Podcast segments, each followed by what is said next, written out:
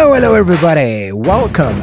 This is Carl's Roller Coaster Podcast.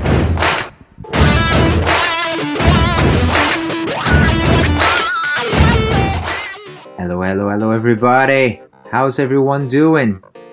I hope you're all feeling beautiful, feeling great, that life is treating you all super duper well. Today I have Hayo Den Boeft, this great guy that I met last year during uh, an European tour I was doing.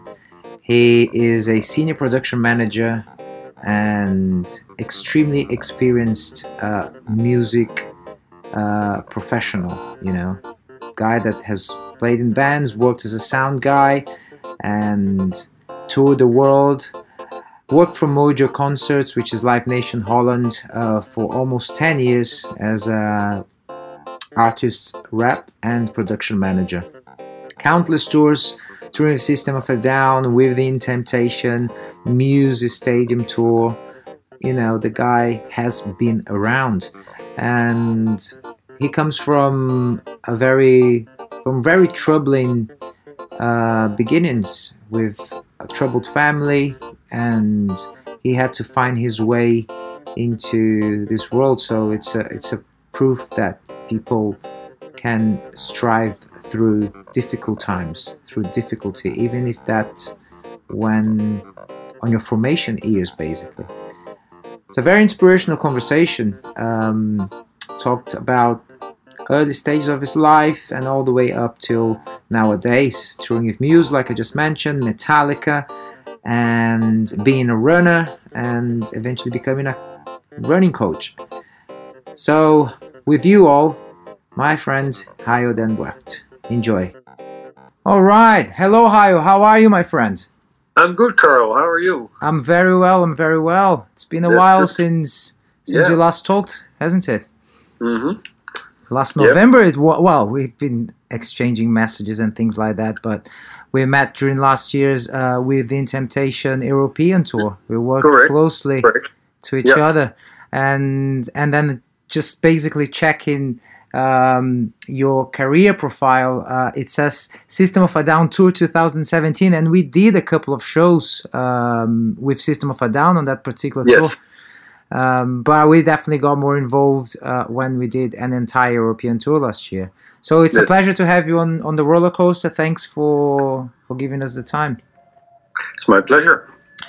Uh, Hayo, I'm quite interested in in knowing because obviously we working on the you know this uh, very tough industry which is the musical industry and an Mhm. ever changing industry continually changing uh, drastically from day to day um, if you could tell me how how was your upbringing in Holland where where, where did you grow up and uh, how did you eventually started uh, playing in bands because you you're a musician as well right Mm-hmm. Yeah, I started early. Um, well, uh, my early upbringing was. Um, I, I recall it as being quite easy, but uh, effectively, I am from a broken family. My father was a minister, and I think his his the, the, our our family. I'm the youngest. There's three older sisters, but it started falling apart when I was about eight or nine years old. Uh, uh, constant fights, etc. It's and uh, I think there were there was a there was a point that my parents should have uh, separated, and they they didn't decide until much later. They they eventually um, separated when I was fifteen. So, but by that time. Uh, um, there wasn't much there wasn't much of a comfortable home situation anymore so i, I as much as as uh, as my sisters uh, were used to uh, seeking that elsewhere. So that's it's it's in a nutshell. But that um, that brought me to I think part that that's partial. Uh, that partially brought me to to start playing in bands. I started learning guitar, getting guitar lessons. I think when uh, when I was eleven or twelve. At some point, I I remember that that memory might be wrong, but but it's a good story anyway. My my guitar teacher, at some point, told me not directly, I think, but that that uh, it wasn't you know I wasn't going to be the greatest guitar player ever so I decided to pick up the bass because I figured that would be easier. It's only four strings instead of six, and then most bass players I saw playing would only touch one string at a time, also.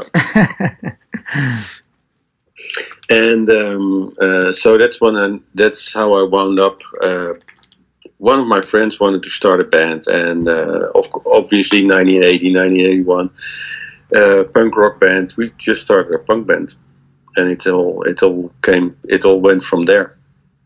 Pretty much all went from there. Amazing. And then obviously at this time you you, you were attending school, I presume. Yes, that was the tricky combination because uh, no, we we were. I, I think I did my for, first gig with that band when I was still 14, so I was still going to school, which is a uh, which is a weird combination because school being quite a conformist obviously quite a conformist uh, environment. And we were playing this punk band and being against everything. And i was hanging with friends in squads everywhere etc so it was uh, uh, it was and and all through my my whole school career that has been that has been uh, weird and confusing somewhat. Because i tried to you know as, uh, especially in the beginning i tried to uh, still be a decent student, but on the other hand, I I didn't really fit in that uh, system either. Mm-hmm. And at what, what, what, how old were you when when your parents uh, split it up?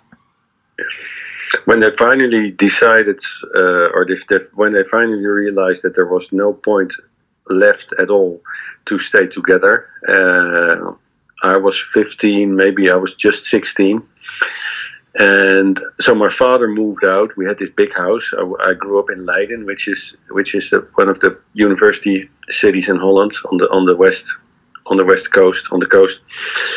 And so my father moved out, and um, from the moment he moved out, uh, I haven't seen. I, I I've never haven't seen him much anymore since he died a year later. He died when I was seventeen all of a sudden.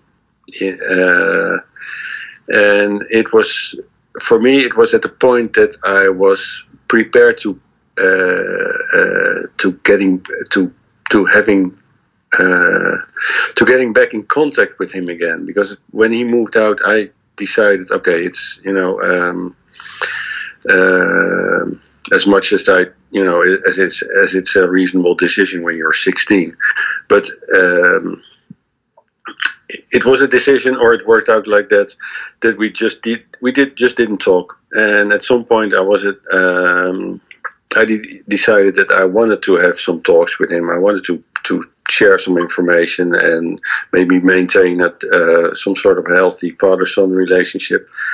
And that's when he died. So um, i was um, a bit too late on that or rather he was too early.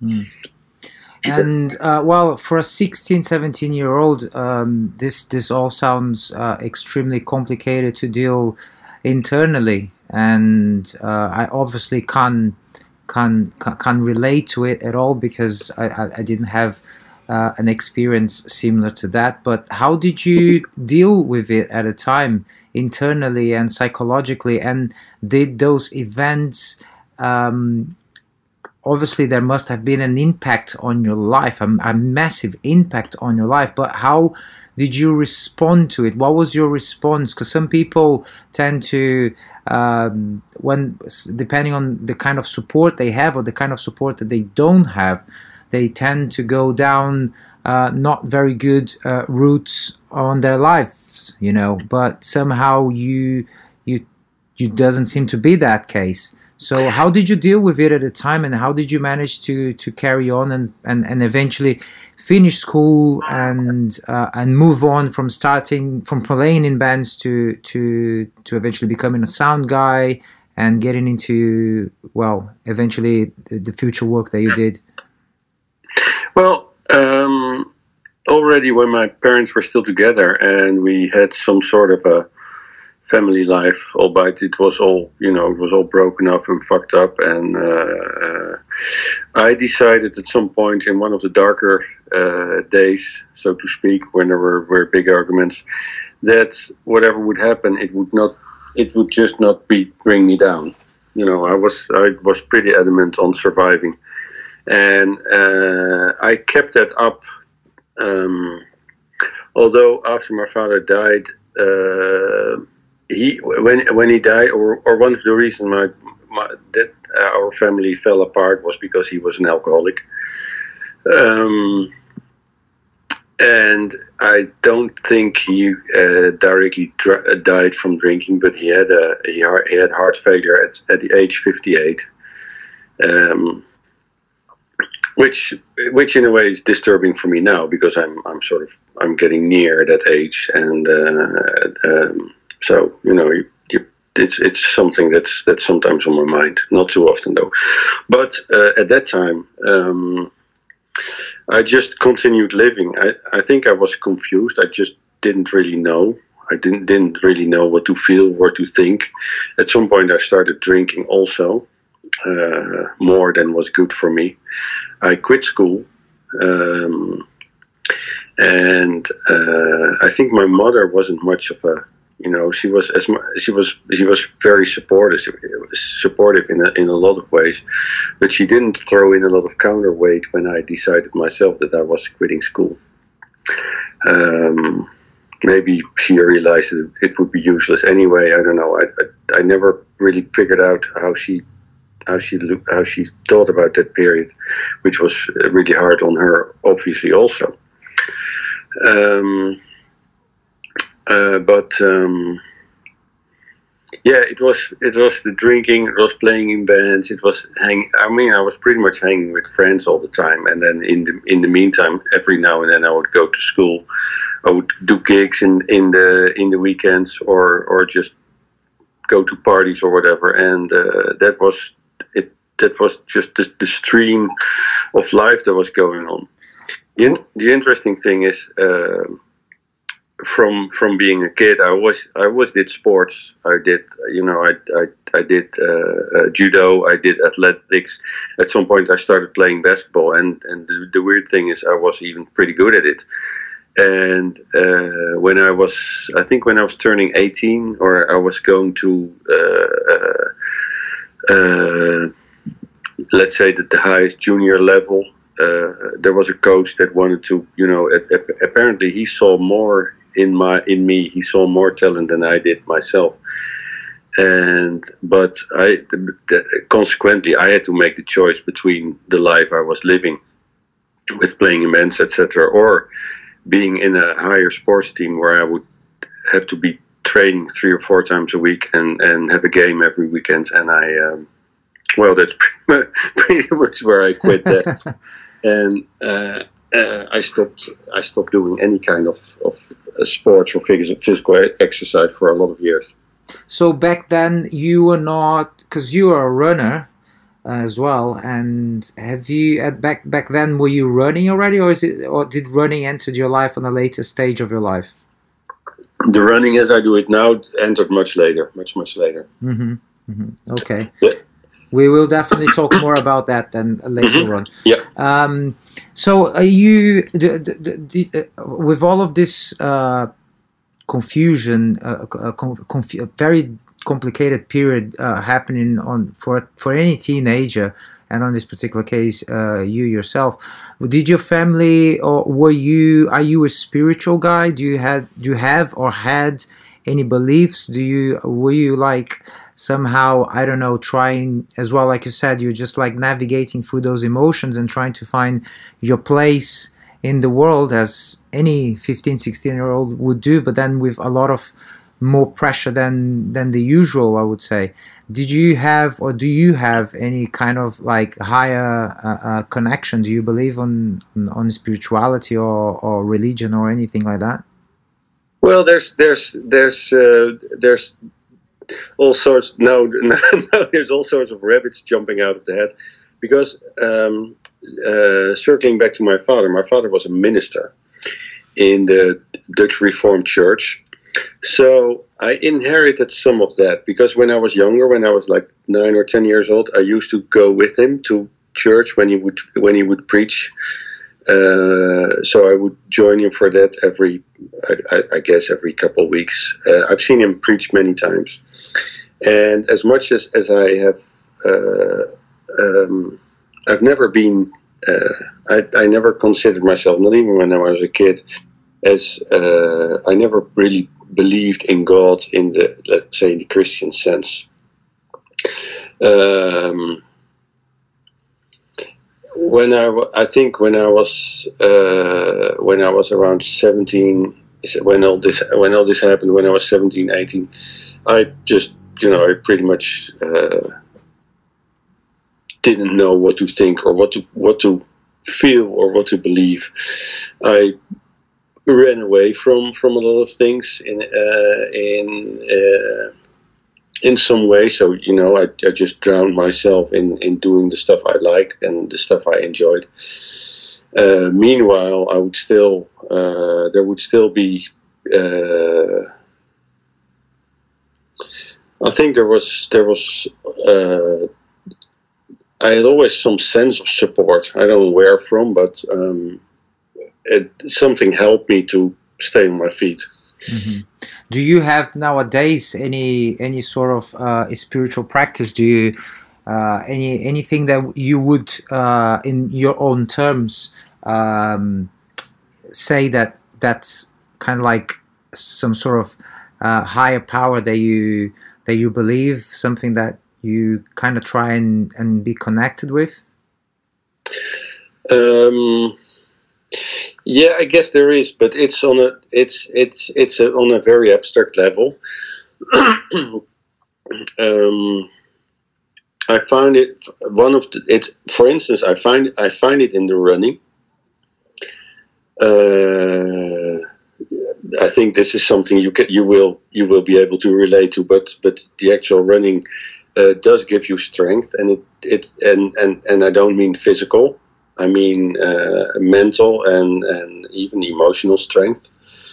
Uh, going on long runs gives me the opportunity to not only uh, think about things that uh, that needs to be thought over. I never I never go out running with an idea that I have to think about something and that, that the running will help me.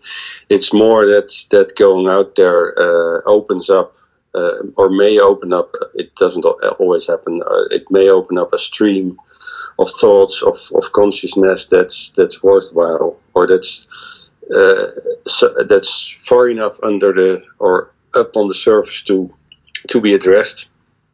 And sometimes stuff comes up that's that's way deeper. And uh, on the other hand, I do think that the elders uh,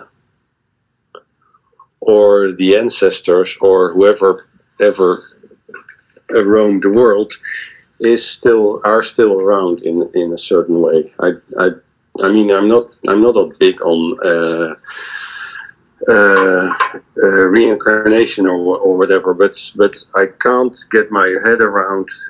Uh, I can't really um, uh, reconcile myself the idea that life at some point is ends and really ends ends.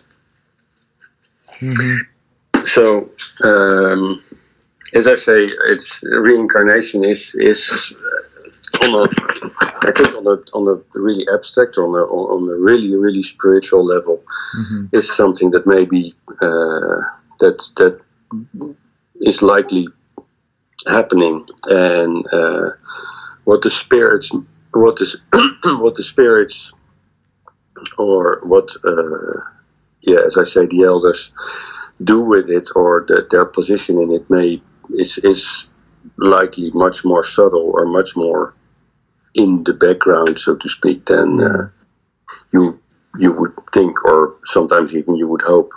Yeah, I, I, I, I it's a, such a complicated subject, this one of reincarnation and spirituality, yeah. because um, if we think rationally about things um, and just uh, take science and biology, for instance, mm-hmm. it's very, it's not easy, but it's quite. Uh, it, it, it's a it's a it's a it's a way of understanding well where did we come from and how we evolved because we literally just evolved from one cell to another cell to become uh, things and eventually homo sapiens and eventually yeah. have the society that we have nowadays um, but then that's that's one way of seeing things but when you when you talk about your own self and this constant voice that we have in our minds when you talk and discuss about the ego and you know and the frustrations and the and the successes that we have in life and how those things play out in our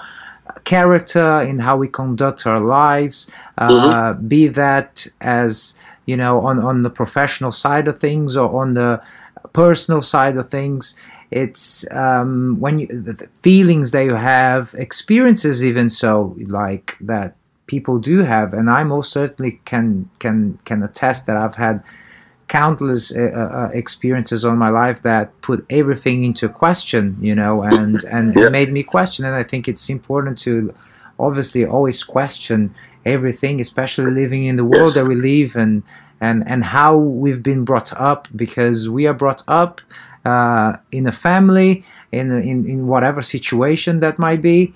And mm-hmm. um, we don't question things. All of a sudden, you just go into school, you go to university, you get a job, and you get a, you make a, you raise a family, you meet a person, you get married, you have kids, yeah. Yeah. and and and and that's just what everybody does but then what is right and what's wrong and and why is right and why is wrong yeah. and where did things become things you know when did things become things you know when did we start how, how the value that we give to things how we perceive things how we see things it's so complicated when you put all of that mm-hmm. on the table you, yeah. you, you, it's inevitable to to, to just uh, start considering other things you know and yeah. uh, i most certainly do consider a, a, a hell a lot of other things than just what my eyes can see and my ears can hear, you know. Mm-hmm. Oh yeah, yeah.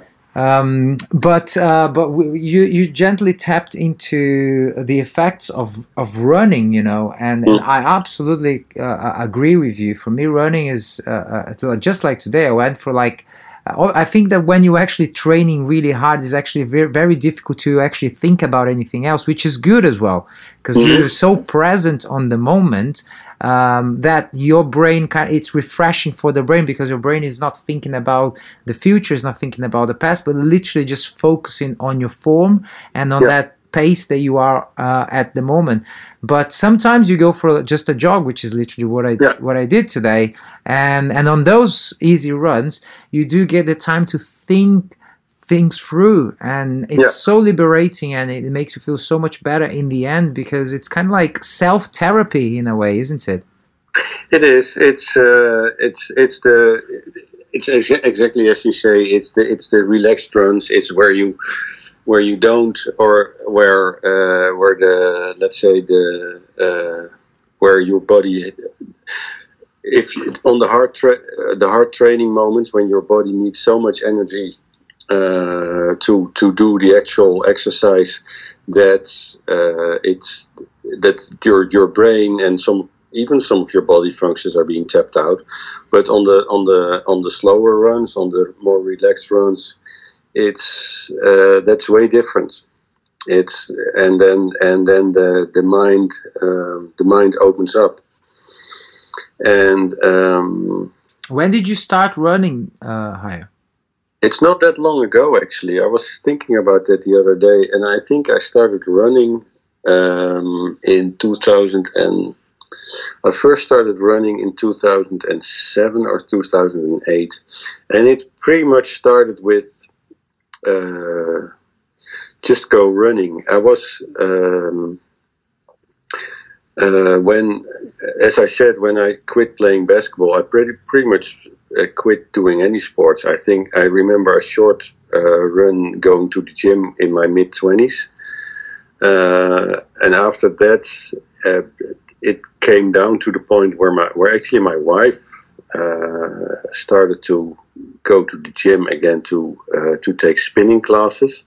Well, I I must say in the beginning I, I found the idea to to go on a what I would call a home trainer in a in a gym to go cycling uh, a bit ludicrous. But at some point, uh, I joined her and I was addicted after after two times. Hmm. So uh, we did spinning together and separate from each other. But uh, we did spinning for a while, and then at some point I was like, no, I want to go outside and I want to do something which I can do anywhere at any given time and without needing anything.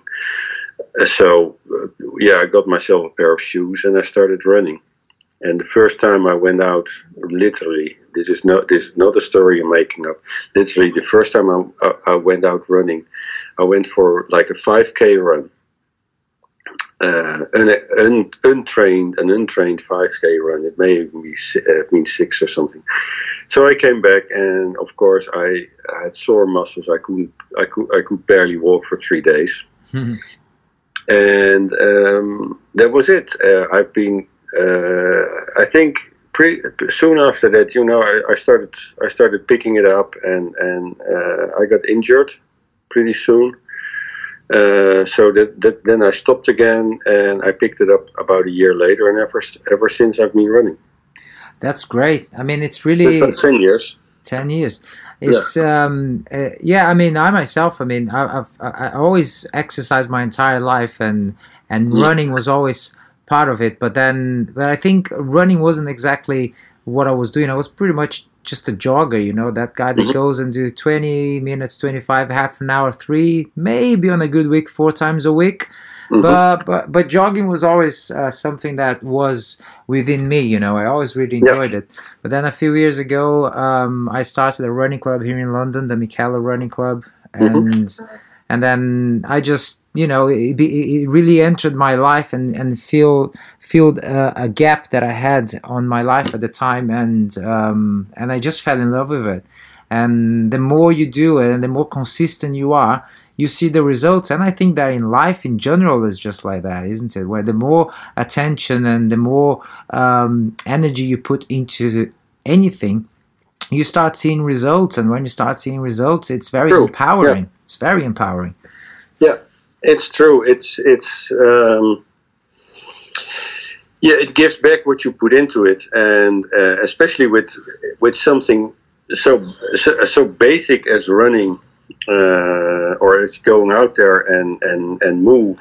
Mm-hmm. Um, uh, it's uh, it's as you say, it's empowering. It's it's always you see you see the, the the, the interesting thing is you see the reverse side when you get injured or when you like I now with with all the touring I've been doing recently, I haven't been doing an, uh, a lot of running, so my form is about at the lowest where it has has been in the last five or six years.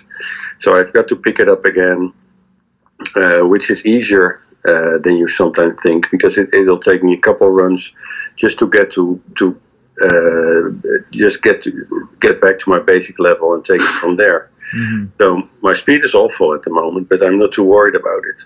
Mm-hmm. That'll come back. And uh, even with you know, I, I'm I'm I'm getting to the point where, with the climbing of the years, I'm not going to be any faster anymore. Uh, well, maybe some on the longer distances, but uh, but maintaining uh, maintaining form and actually uh, getting to a form that's that's uh, uh, satisfactory is is good enough in that. Mm-hmm. How how so? Uh, tell me a little bit, a uh, little slight change of, of subject now, going from running back to to to music again, which is obviously mm-hmm. the the main thing on your life. Um, do you, the main professional thing in your life i mean. Yeah. Um, how how did you enter the the, the well the the business in, in in regards of being a sound guy and working as a sound guy? And so uh, were you self-taught when it comes to sound engineering? And eventually yeah. started doing lots of international touring. How th- those jobs came your way? How if you, if you can remember more or less how those dots connected back then well, it's it's and it's it's that has been what I've been doing most of my life. I've never really followed a, a career path of any sort. Uh, as you can see, you know, I didn't even finish school, so there wasn't there wasn't much of a there wasn't there wasn't much of a career person in me, and part of that may may have to do uh, may have been caused by uh, being from uh, at some point just being from an unpro- unprotected environment, so to speak. But um, uh, I I have always been able to tap into whatever came on my way in a more or less decent way. Although I, looking back, my motives weren't always uh, weren't always that positive. You know, sometimes a choice is not a choice, but it's sometimes a choice is not is actually not making a choice at all and going with the consequences of not making a choice. Uh, with becoming a sound engineer, it was a bit. It's it was a bit of both. I was playing in bands, and it was all you know, it, as they would call it now, uh, uh, uh indie music, a bit bit of punk rock, bit of noise style kind of thing.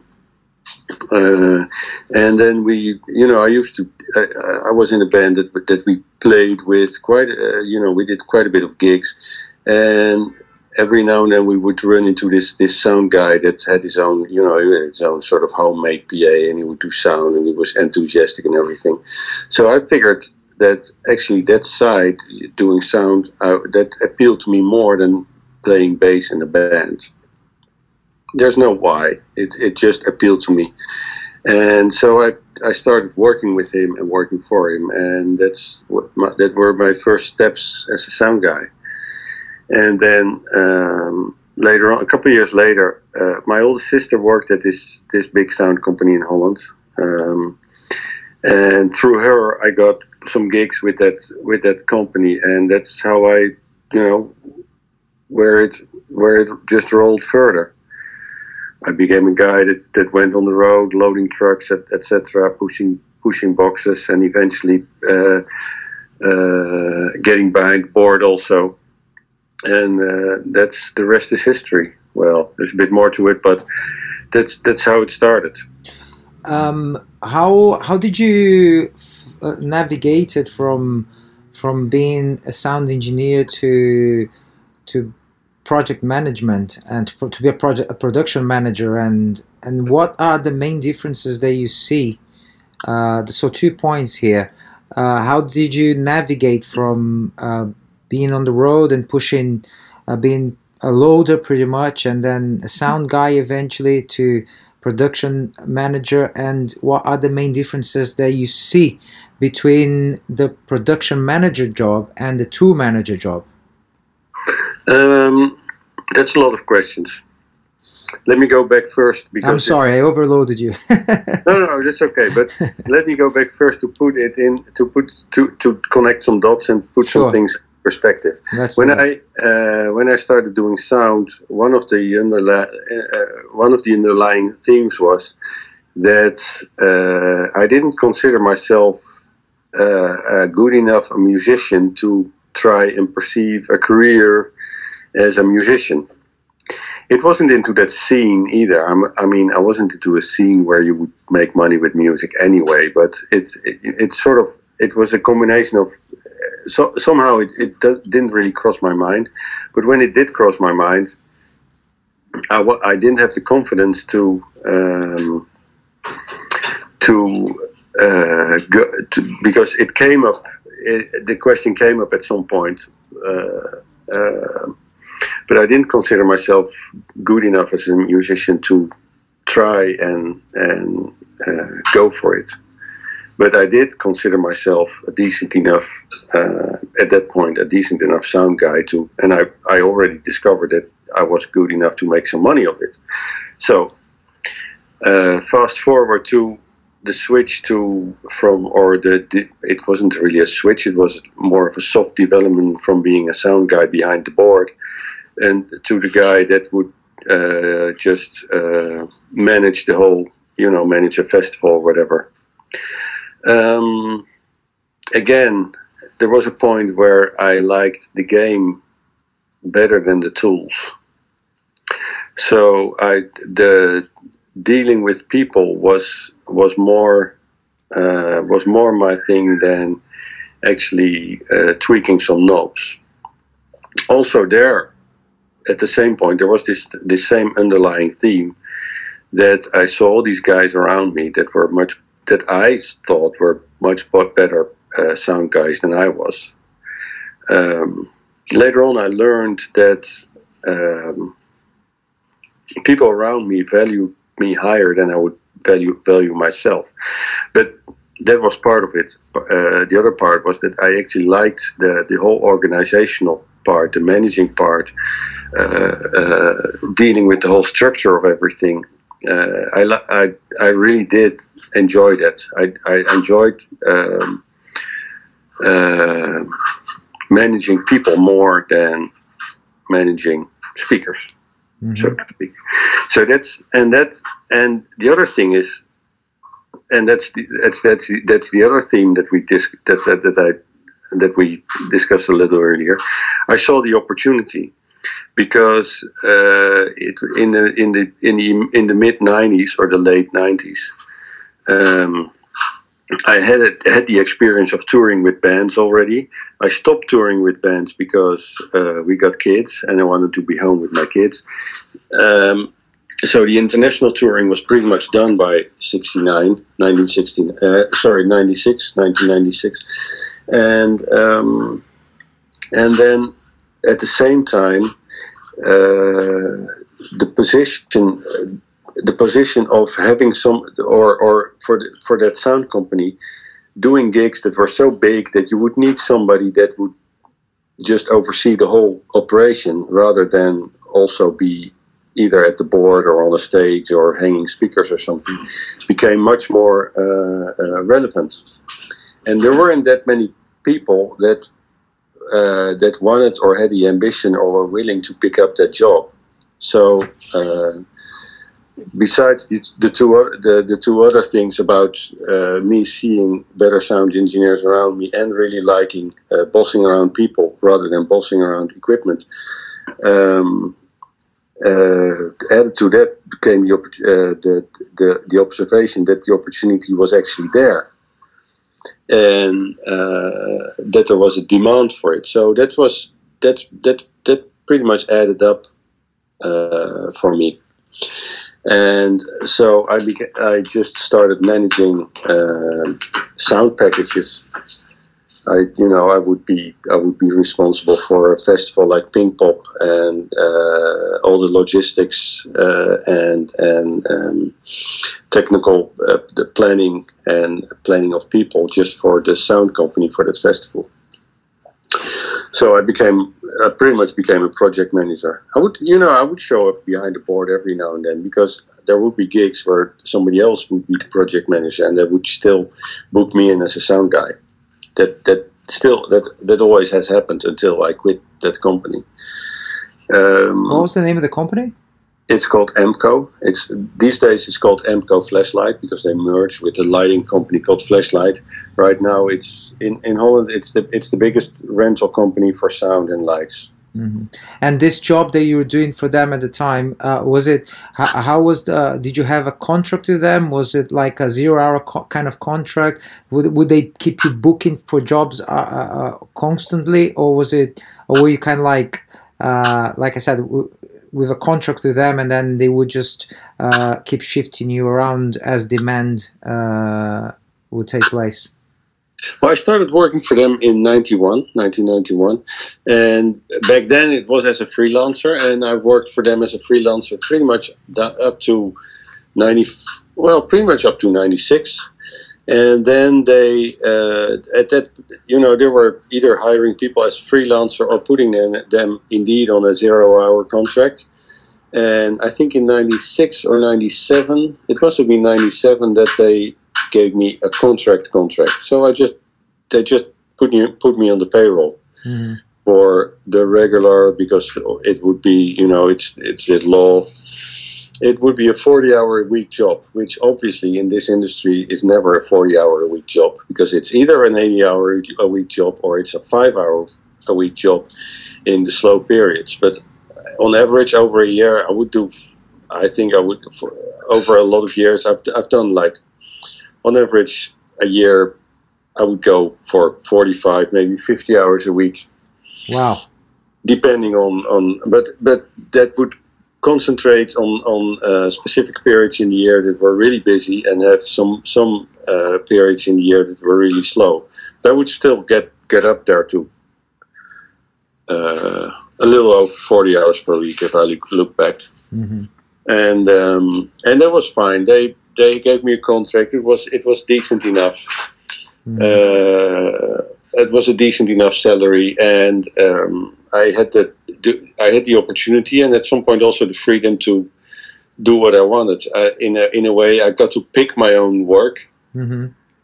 because the the whole uh, yeah, it was just just by the nature that company was managed at the time. It, by now, it's much more bigger. It's much more formal. They have these planners, etc., etc.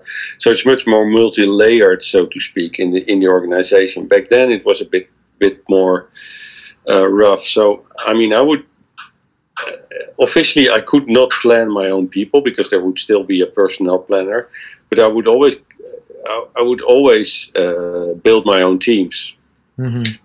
So and then you know i would i would be responsible for the material etc and then and then and then plan transport and all crap like that do all the timings with uh, uh, whoever would hire us with the festival or if it could be a corporate job or whatever or or a tv a tv show Mm-hmm. I did a lot of work in in uh, uh, let's say in live TV business also, which is way different again. Everybody's nervous when you go when you do live TV. It's ridiculous.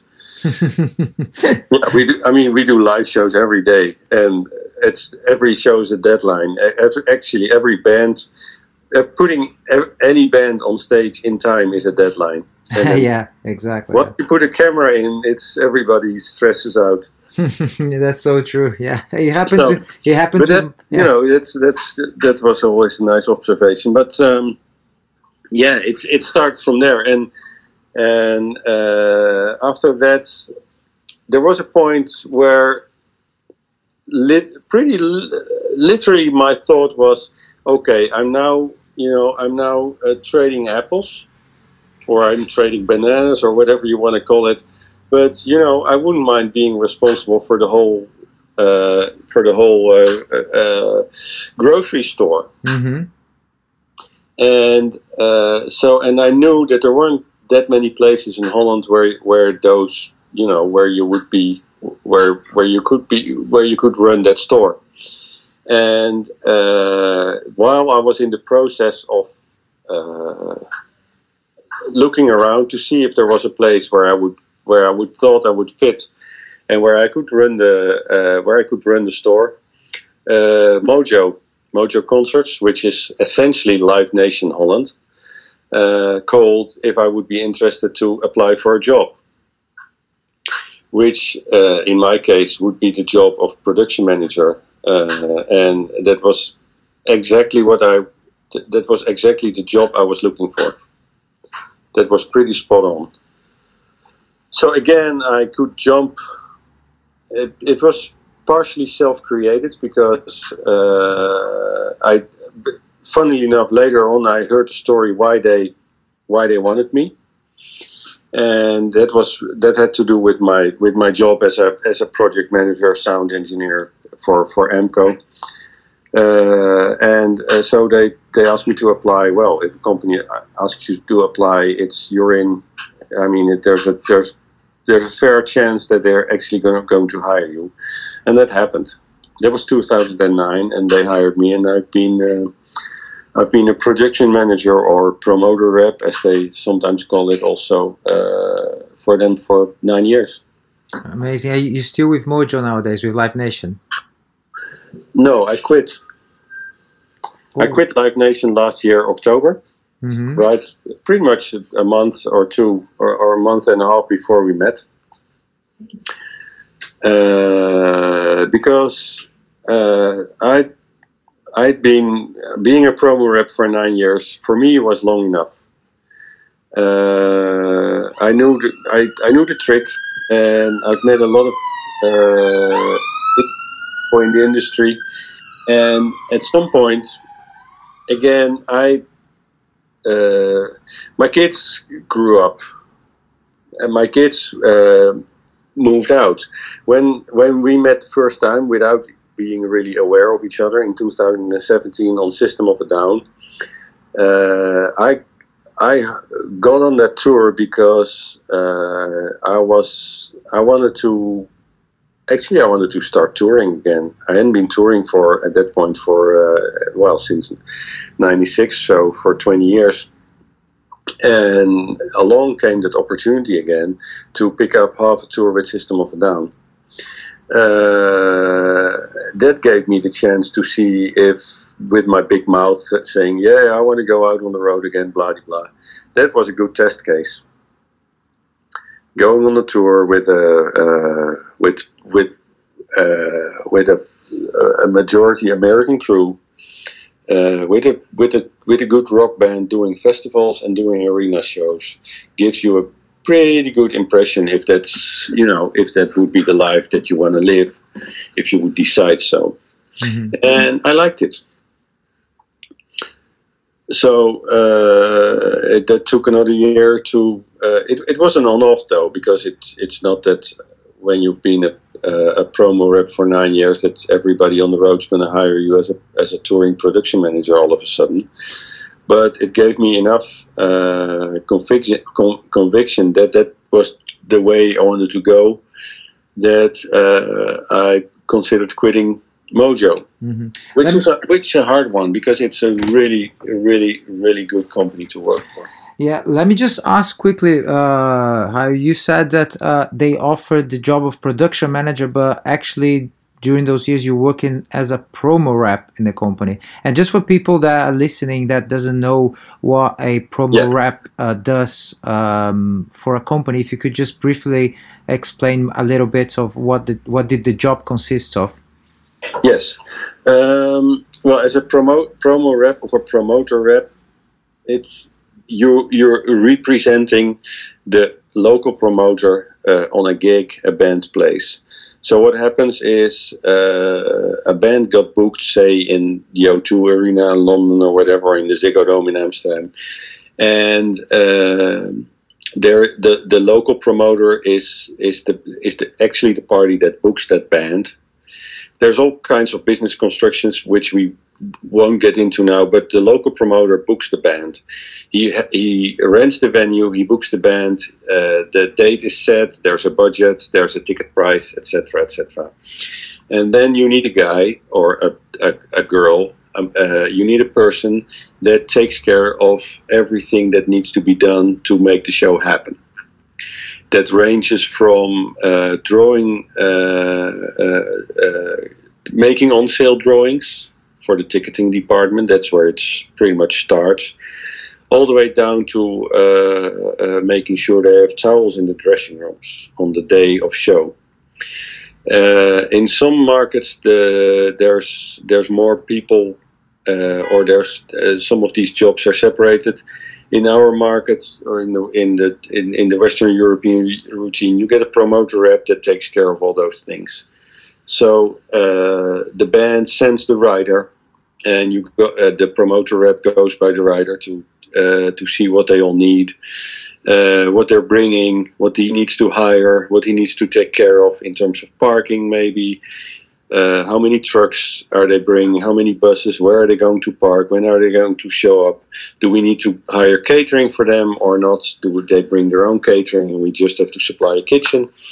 Um, down to uh, uh, uh establishing show times, etc., etc., and uh, making sure the show happens. That's what the promoter rep does and sometimes some of that, that those responsibilities are beyond him but again in our market promoter rep does have the decisive uh, uh, does have the deci- uh, decision making uh, responsibilities on the day or the days of the show himself. And does the promo rep uh, is always local, or does certain types of tour, big tours, carry on one single promo rep with them? They, well, they may, if a band does say for uh, Holland, of course, is very very small market. So a band playing arena shows in Holland will not play uh, multiple venues because uh, it doesn't make sense to play a show in Amsterdam and then the next night a show in Rotterdam because they're only uh, 45 minutes apart. But uh, if ba- if that same band would go to the UK, they may play London, they may play Manchester, they may play some more gigs, and they may have the same promoter rep for all those gigs. Mm-hmm. So he would still be the guy between because the promoter rep is is. you can see him like some sort of middleman also between the band and the venue and some some uh, uh, uh, supplier parties. Mm-hmm. So he may be taking care of, of multiple gigs in multiple venues, Mm-hmm. uh, but still in one country. Yeah. I haven't seen. I, I guess it happens. Yeah, it does happen in Eastern Europe, where you would have a promoter rep taking care of a gig in in Bulgaria and in uh, Macedonia and in Romania, Mm-hmm. simply because the the way the market is structured, Mm-hmm. And that market is so so big in uh, in uh, surface and so small in uh, amount of venues and amount of revenues, that it it takes one Mm-hmm. promoter rep it's not it's not actually yeah it is it is true in a way because that that promoter rep taking care of those gigs will take care of uh, because it will be sent out by live nation eastern europe Mhm. where i in holland would be sent out by live nation holland Right. However, him coming from uh, it's an actual example. It's it's an actual true story. Him being based in Budapest, even if, if he if he takes care of a gig in Sofia, he would still be depending on locals for all his rental. You know, Mhm. being from Budapest and having to rent uh, forklifts in Sofia, he would not do that himself. He would have a local. He would still have like a local local promo rep. Mhm. So back in 2017, when Yes. you did uh, the System of a Down tour, did you have to take time off from from Mojo, or how did that work out? Because it was a separate job from from from the one that you're doing uh, at Live Nation, right? Yeah. Well, being a promoter rep or a production manager on the road is is I, I tend I, I tend to say that it's the same kind of job, but you're on different sides of the rider. Uh, either you're on the sending end or on the on the receiving end. But uh, of course, there's a there's a bit more nuance to that. But it it sums it up. Uh, I had to take time off. Uh, I was pretty open with. Mo- I've always been pretty open with Mojo about my ambitions. That's also what they encourage. encourage. And uh, we've been looking at the time into if there would be ways to for me to combine combine different roles. Um, and but at least they were supportive in in me doing that. It was only like a four week or a three to four week stint with system, and they were uh, supportive in letting me letting me go those couple weeks. Right. It worked out well. Also, there weren't you know it wasn't uh, interfering with any any jobs they really wanted me to pick up over the summer hmm and uh, so it wasn't it wasn't that much of a discussion. It was a it was a bit of a financial discussion, but that's that's another story. Um, but I had to, yeah, it was it was. I wasn't going out as a Mojo person. I wasn't going out as an in, as an independent guy at the time. Mhm. It's it's quite difficult, isn't it? Because um, I can only imagine working for, for such a big company and, like you said, a great uh, great company and great working environment as Mojo Live Nation Holland. It, it going back to being an independent producer, production manager, independent Mhm. production manager, uh, which is basically how how we start. We always start uh, independently, isn't it? I mean, there's no there's no way of applying for a tour manager job on Bon Jovi or a tour manager job on System of a Down. It's word of mouth is who you know and the people that you know. Exactly. And I'll tell you, oh, this guy you know um, so going from that safety net of Mm. having that paycheck on monthly basis and, and working like you said for a great company to becoming uh, an independent production manager again Mhm. um, how was that switch for you did you did you have like a very good idea that you would eventually be getting jobs coming your way or was it just a leap of faith? Well, I was confident that I would get jobs, and uh, the moment, my moment of quitting Mojo, uh, was uh, well thought of because uh, I was literally uh, doing my last show for Mojo on one day, and getting on the plane to get on my first tour, which was the Within Temptation Fall Tour in 2018, uh, the next day mm-hmm. that it was pretty much going overnight overnight from the one- from one into the other Mm-hmm. um, and that that that within temptation tour got me going but obviously i still had the uh, uh, the notion that if i wouldn't pick up a lot of job work after that that it would it could also become difficult Mm-hmm. so, uh, well, the Within Temptation uh, job happened. Uh, I did some stuff for uh, some stuff in Holland uh, in the in the early fall of this year, and then um, I did another Within Temptation US tour in March.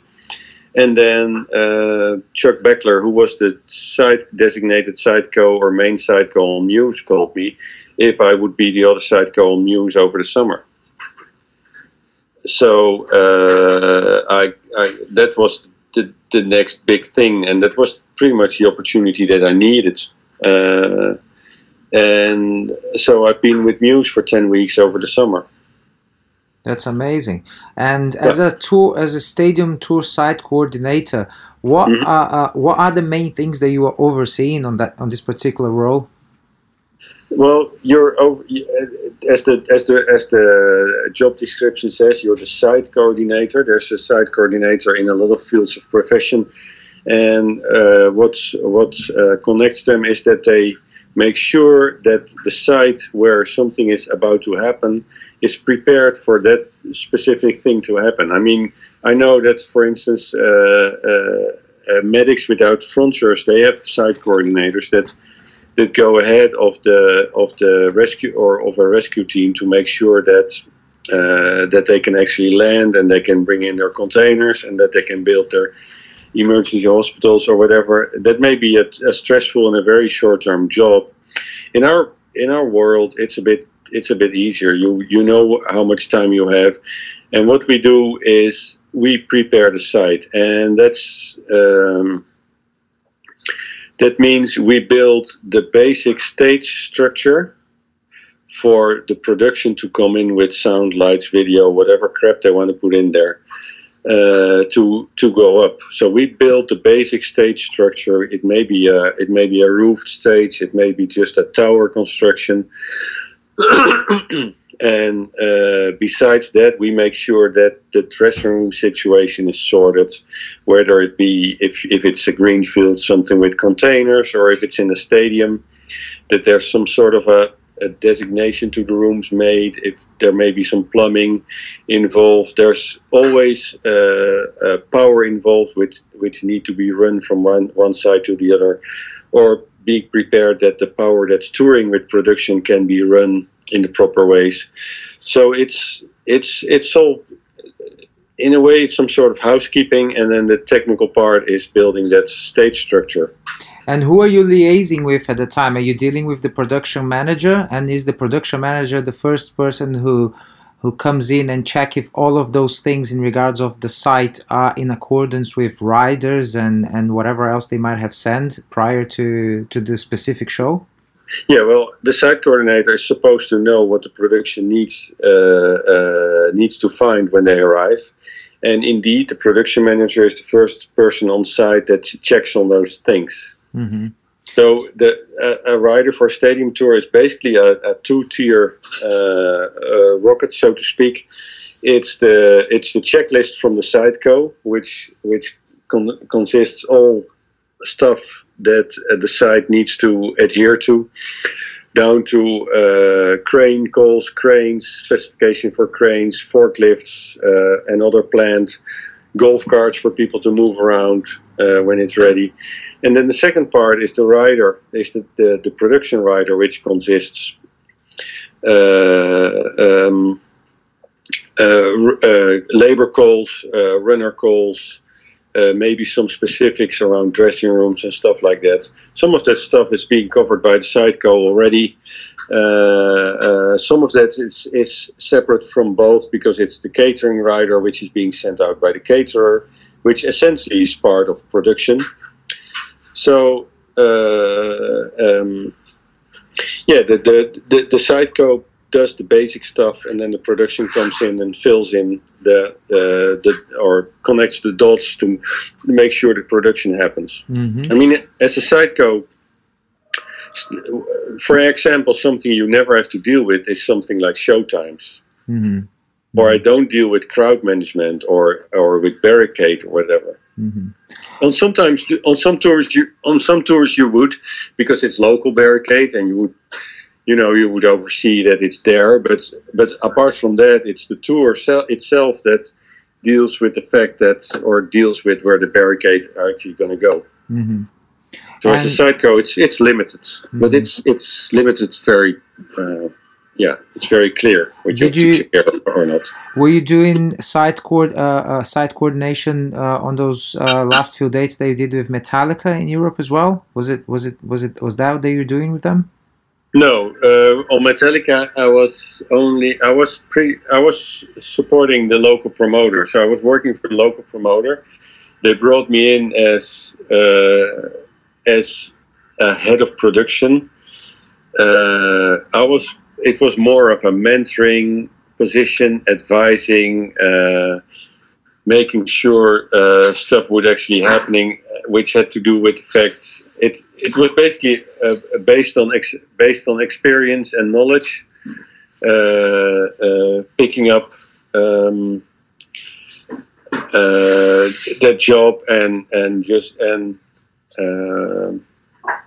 yeah, advising the local uh, production manager and the local promo reps on what they would need to do to make that show happen. Mm-hmm.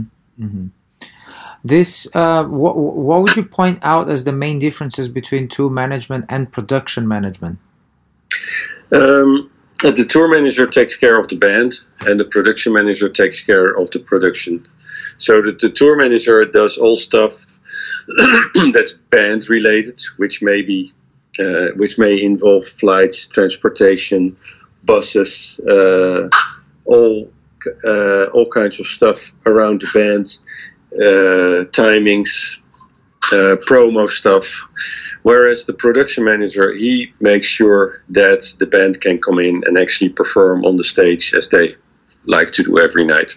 Mm-hmm. So, as a production manager, on uh, I wouldn't say you don't have to deal with the band at all because, for instance, with it and with with within Temptation, I deal with the band a lot there's very short there's short, very short lines but then again within temptation is is not a very it's not a huge band it's not small but it's it's it's it's not it's not Muse or it's not Bon Jovi or whatever. Whereas as a as a production manager for a band like that, you deal with the band uh, much less. Mm-hmm. Uh, you may deal with them because you're part of the show or you have a, have a role in their show and you may show them on or off stage, but but real personal contact with the band on that level as a production manager, maybe very uh, maybe very little. But it it it's it pretty much it. Uh, it's also it's different from from one band and one one situation to the other. Mm-hmm, mm-hmm. But but the main thing is that the, the tour manager doesn't deal with the trucks. The production manager doesn't deal with um, interviews. Mm-hmm. Although in some situations he may, but in general he doesn't.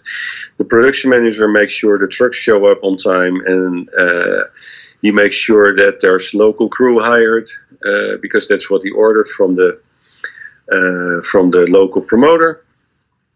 And uh, he makes sure that the set, that the, the, the stage is built in time, and that the show can happen at night. Mhm. And it's a it's yeah. a massive responsibility, isn't it, on both sides? But but somehow I tend to I think I tend to see that the production uh, manager he is actually he's got so much on his plate, doesn't he? Yeah. Even more even more so than Yeah, than the tour uh, managers sometimes in many ways. Yeah, there is there is there's definitely an overlap, and um, on the other hand, there's a lot of stuff that with with for instance with within Temptation, there's uh, the, the the tour manager and I we have we have we have a pretty pretty smooth working relationship.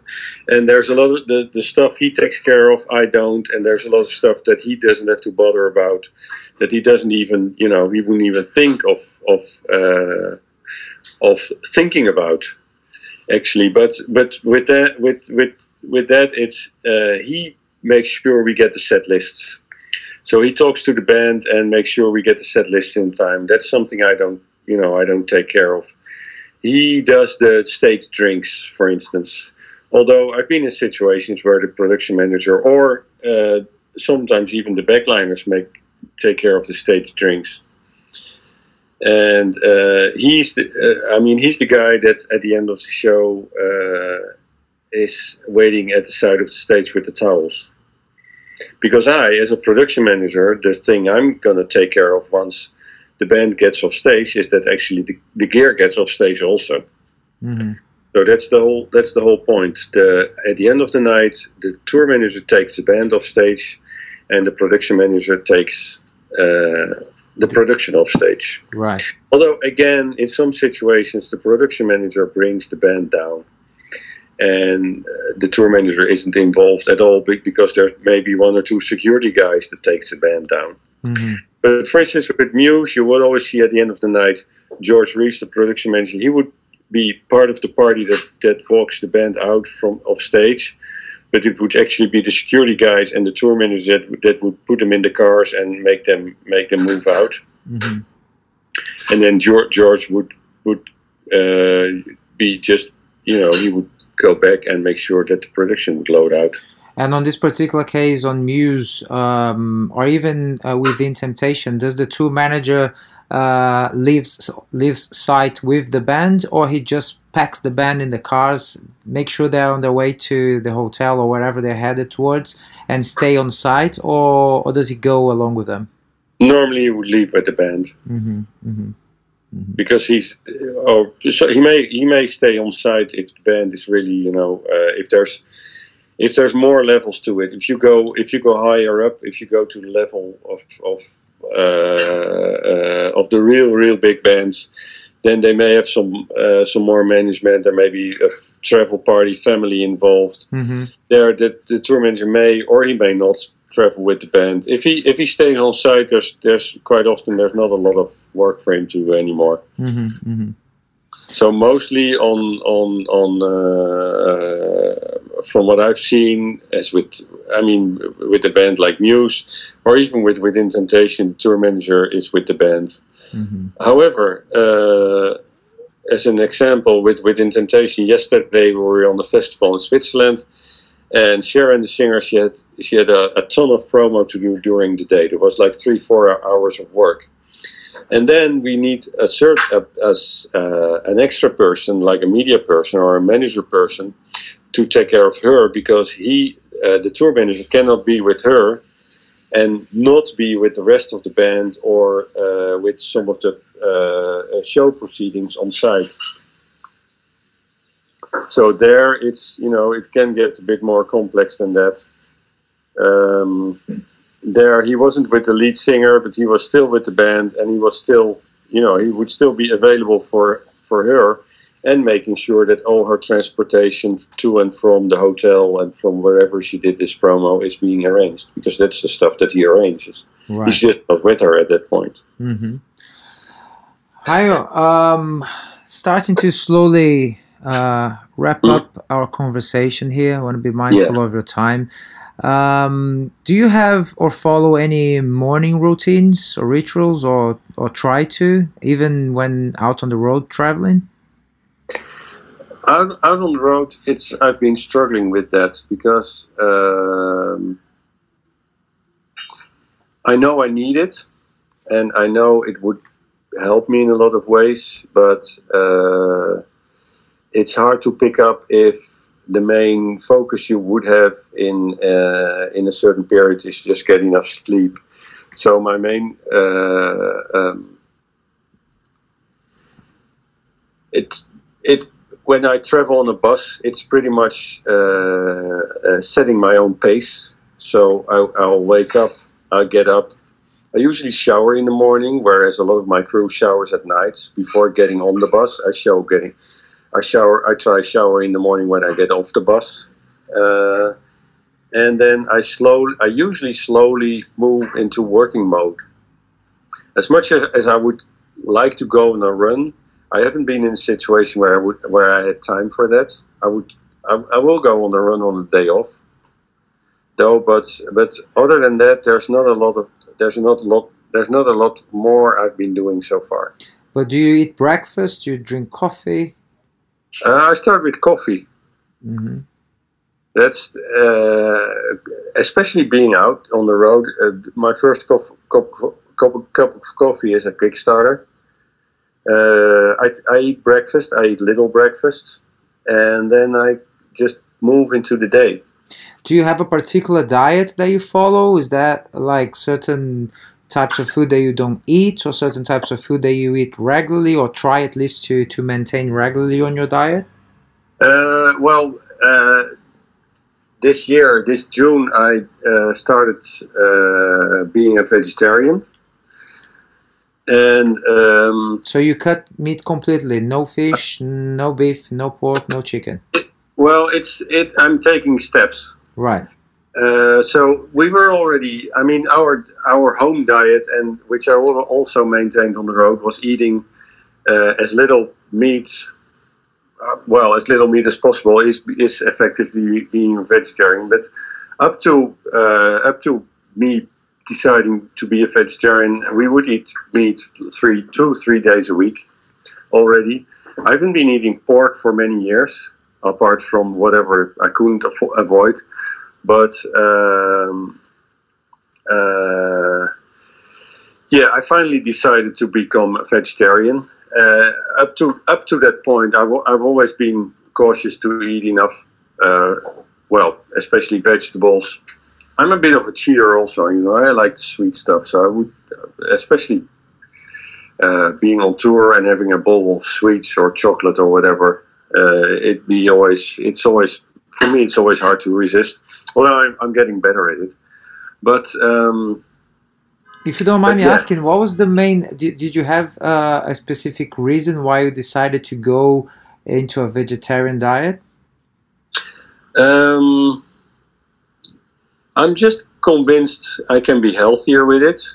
It will make uh, uh, uh, it's it's it's also it's it's multiple reasons.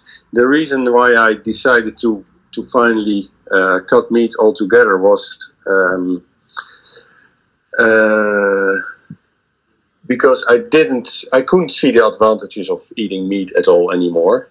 Um, the disturbing part has always been animal welfare for me. The way in the Western world we treat animals and, and we think of them as a consumption product more than as a living uh, uh, being um, finally uh, hit me hard, so to speak. And then, uh, I mean, then there's also, which was at the moment I decided it wasn't re- wasn't even the main reason, but the whole environmental thing only strengthened me in the idea that I, you know, that I that I don't want to eat meat anymore. Mm-hmm. Yeah, no, I, am totally with you. I, I, I switched as well myself a couple of years ago. Mm-hmm. I've been dabbling with uh, veganism and vegetarianism. You know, being a vegetarian for a while. Uh, meat was always a big part of my life. Um, yep. I grew up like eating meat probably seven days a week for many many years. Yeah, you're from Brazil, right? Exactly, from the south, you know, where yeah. the Brazilian barbecues originated from. so yep. barbecue is a big part of our culture down there. Yeah. So yeah. for me to step away from it was quite I mean, moving to England, I diminished my beef, my red meat consumption drastically, drastically. But Mhm. always, you know, you go out to eat a burger and, and cooking chicken at home and, and things Yeah. like that. But Yeah. a couple of years ago, um, after watching this documentary on Netflix called What the Health, uh, it just kind of like opened up my eyes to so many things. And then obviously I started to seek more information about it, just not to make a judgment or a life changing decision based on a documentary, you know hmm and with with you know with the information that we have nowadays available the more I, I I was reading about it the more I was seeing and, and hearing and then discussing with people it, it became so obvious to me that uh, Yeah. number one Yeah. it's not sustainable the way that we consume uh, animal produce but Exactly. but but it's uh, and it's destroying the planet it's a it's the number one cause arguably the number one cause of um, of uh, climate change, you know, of the rising temperatures on the planet for many, many reasons, of which we're not going to get into it now, but uh, it is the number one. And the the fact that, uh, but that's one side of the story, but then the other side of the story as well is we evolved as uh, Homo sapiens and as human beings consuming meat because uh, we had to hunt to feed our families. We had to Yes. we were hunter gatherers, and that uh, it's just part of nature. But however, nowadays it it became uh, such a commodity. You know, we can order. Like you just mentioned, like barbecues, we can order barbecues on the on our mobile phones nowadays. Oh yeah, yeah, and, and yeah, and and the quality of the um, the quality of the of the meat or uh, of the of the product. It's not just meat, of course, that that you buy in or that you're offered to buy in supermarkets, etc. Is is pretty bad also, and Mhm. and. And uh, yeah, I, th- I I think with with meat it's worse than with some of the grown st- or with a lot of the grown stuff, which you may have more uh, side on where, the, where it comes from, where wh- what its origin is. Um,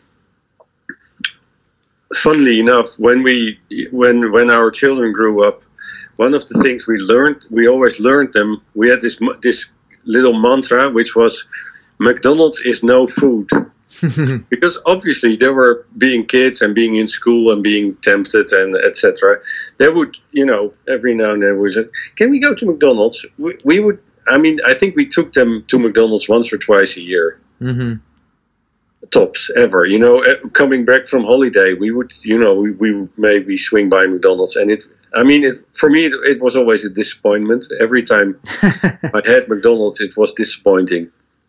Uh, I think the only thing that were, was kind of satisfactory from McDonald's for me were the milkshakes. But other than that, it's uh, so McDonald's was no food, and and I think, I mean, my kids they they by themselves, I think they they've been to McDonald's more often, but but still they we we we kind of grew that awareness.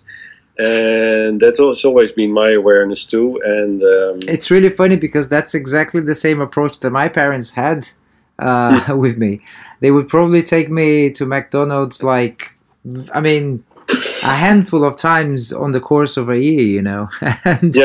and Yeah. that's and that, and that was a great lesson. Even though they never they never judged or they never said anything, and I think they only just took me a, a few times because the nearest McDonald's from my hometown at the time. Nowadays we have more than one, but Yeah. like. Uh, 20 years ago it was um, it was just not there so it was kind of a track to go you know a bit of a day family trip to go to a mcdonald's but uh, but it was a good thing you know because definitely mcdonald's is definitely not um, it's definitely i would i wouldn't put that into the uh, food category you know and unfortunately there's a lot of people in the world that can only afford that kind of food you know and Yeah. don't have the information about it as well. They don't know that they're consuming a lot of preservatives. They're consuming a lot of uh, um, um, highly processed uh, stuff. That it's n- it's something that number one our org- organism struggle to understand because there's so many chemicals and things that are just not natural.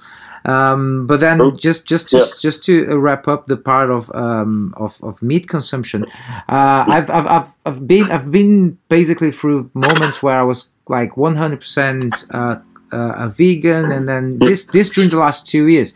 But ultimately, you know, I, I, I after going deep into this this subject and being very interested um, I understood, and I am. I, I don't particularly believe in radicalism, but I believe in in in coherence and being you know uh, um, understanding what's happening and and mm-hmm. what are you doing and how are you doing so basically nowadays i mean my diet is like at home i basically just eat like um, it's 80% vegan and maybe i'm gonna have uh, eggs you know every now yeah. and then yeah. and uh, maybe sometime i'll buy you know some fish I'll have that yeah. at home. Yeah. But mostly, you know, like my breakfast is completely vegan.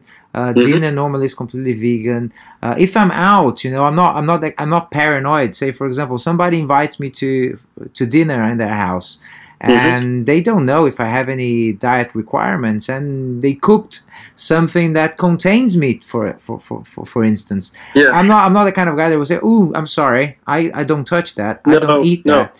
Because at the end of the day I, I, I, always say this to people because to me it makes absolute sense some people uh, will criticize and say that's uh, hypocrisy some people do understand most people do understand but my view of things uh, are basically like this if I go to the supermarket, if I'm inviting you to my house for dinner, mm-hmm. if I'm going to a restaurant myself where I am in charge of my order, when I am in charge of where I'm putting my money, mm-hmm. I try to, at the very least, 80% of the time to make what I believe uh, to be the right decision, the, the decision yeah, that contributes to the course. planet. But if I'm coming to your house, or if there's, uh, for instance, I don't know, uh, a hamburger left over on catering and I'm really hungry and that's going yeah. in the bin, I mean, what, what would I do? I'm not going to touch, I did not contribute, it's already there. Me eating that particular food at that particular time, not going to change anything in regards of the planet or in regards of animal welfare.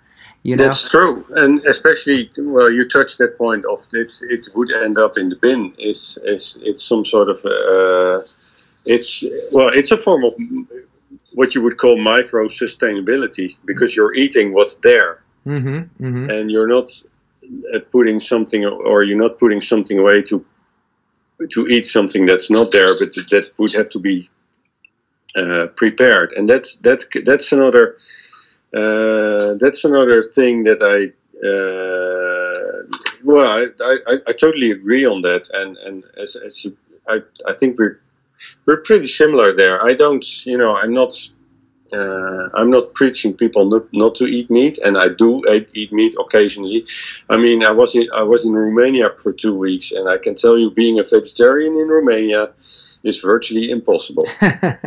and so I, you know, I dealt with whatever, uh, whatever was possible, and uh, uh, just try to stay healthy. And that's uh, that's that's that's pretty much how I roll. And I haven't figured out the fish part yet, not really.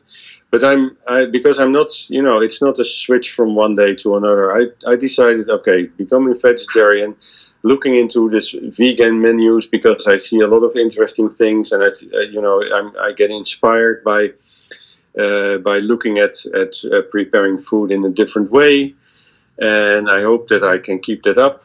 Do you cook at uh, home? And, hmm? Do you cook at home, Hayo? Yeah, yeah, yeah. yeah. Mm-hmm not enough, but I, you know, the, the, the, next couple months I will be home more and I will be do more my fair share of cooking. And and one quick question just um, just jumped into my mind now. Again, you mentioned that uh, back in the day on your teens you used to drink a lot. Do you still yeah. drink alcohol, or do you, how? What's your relation to to alcohol nowadays? Uh, well, my relationship uh, with alcohol has always been a bit uh, strange, although it, it would never look like that. But I've always been aware that it's it's there. There's a there's a danger lingering in the in the in the background. Although ever since uh, you know I had I had a I had a serious alcohol problem when I was around 18 or 19, right after you know pretty much right after my father died, and uh, I recovered from that. And um, I think also through a larger period of my life, I've been drinking uh, maybe uh, uh, more alcohol than would be really good for you. Uh, it's become it, it has gotten less and less, and actually, the, the uh, when I started uh, running again, or when I started doing sports again, that brought down the alcohol consum- consumption considerably. So right now it's at a level where it's uh, um, it's it's it's okay. I I it's the same, uh, or I've been considering stopping drinking altogether. Uh, I haven't gotten to that point yet, and I don't really see the point why I would get there, apart from the fact that it would be just healthy. On the other hand, the amount of alcohol I drink right now is is is pretty, uh, you know, it's pretty normal. I would say it's not it's not harmful. What's your and favorite like, tipple? Do you like what? What do you when you want to have a drink? What What do you like drinking? Well, it depends on the situation. I like a good beer. I like nice craft beer. Mm-hmm. I, I like to uh, to taste what uh, what. Uh, it's the same as with maybe the same as with food. I like to taste what people make that put love into what they do. Mm-hmm. So if you you know if you have if you find and that's something that I came across or I come across uh, when touring a bit. You get to a place and there's a microbrewery or whatever, and they make really nice beer. Well, I like to taste it, and uh, I maybe like to talk about it also. Same with wine, uh, beer, wine. I'm not I'm not really a beer or a wine guy. Um, there's not a lot of hard liquor, although I do like some booze every now and then. But not not very not very often. Nice. Hi, my friend. I have just uh, a few roller coaster questions with yes. short uh, answers um, to finally come to the end of our podcast. So, mm-hmm. um, the first one would be what do you do to unwind? What's the perfect lazy day on your books? Uh, I unwind pretty drastically by just doing nothing. I can be. I re, at this point, uh, we for, for, several reasons we de- we decided not to go on holiday, even though we would have a little time for it. Uh, but I really enjoy just being at home and uh, basically read a bit of newspaper. I have my breakfast. I have my coffee. I can sit down. I, I sit. I sit down, or, or, rather lie down on my lounge set in the garden, and just uh, you know, I I may even sleep some during the day, and uh, just hang. Good. Walk in, walk into town, get another coffee, walk back home, mm-hmm. and that's it. Just nice. do some reading, and at the same time, uh, you know, think about things. Mm-hmm. Uh, so that's that's the drastic unwinding part. Cool. What are the some of the subjects you enjoy exploring outside of the ones we've already talked? Well, that's uh, the coming in in the unwinding part, but it's not really in, it's not really in there. It's it's different again. Uh, from running, there was uh, out of the running there was a development also because I'm not only a runner I'm also a running trainer. Uh, so I do I do train a group of long distance runners uh, once or twice a week. And that has become uh, that has become a very inspirational and very nice uh, uh, thing to do next to work. Mm-hmm. That's an it, interesting one. I had no idea about that. No, that's a new. I, I, when you know when when we came up with it, or when you proposed to do a podcast with me, I I thought about that. That would have to be a subject, but it's you know it only comes up now. Um, uh, being a runner trainer um, gives me give me an opportunity to learn again in fields where I haven't been it gives me the opportunity to to think about how you would uh, how you would work, uh, how how to uh, handle different processes, but also you know there's a psychological side to it because not only do I train a group, but I also support individual runners with their with their individual goals. Um, and and it's I mean apart from that, it's it's just being uh, being a trainer uh, not only you know it's it's it's pretty it's not stressful, but it's tiring every now uh, every since. But it it's it it gives a lot of energy too. Mm-hmm. Mm-hmm. Hi, my friend. That's excellent. Thank you so very much for your time. This conversation was Thank really you. good. I, I have a feeling we could definitely carry on, especially now that we tapped into uh, your running, uh, your coaching career in in, in Oh yeah, we can do another one. we can definitely do another one. Perhaps the next one we can do it Yes. um, um, in person and with a, Mhm. cra- a good craft beer in hand. How about Yes. that? yeah, I, I thought about.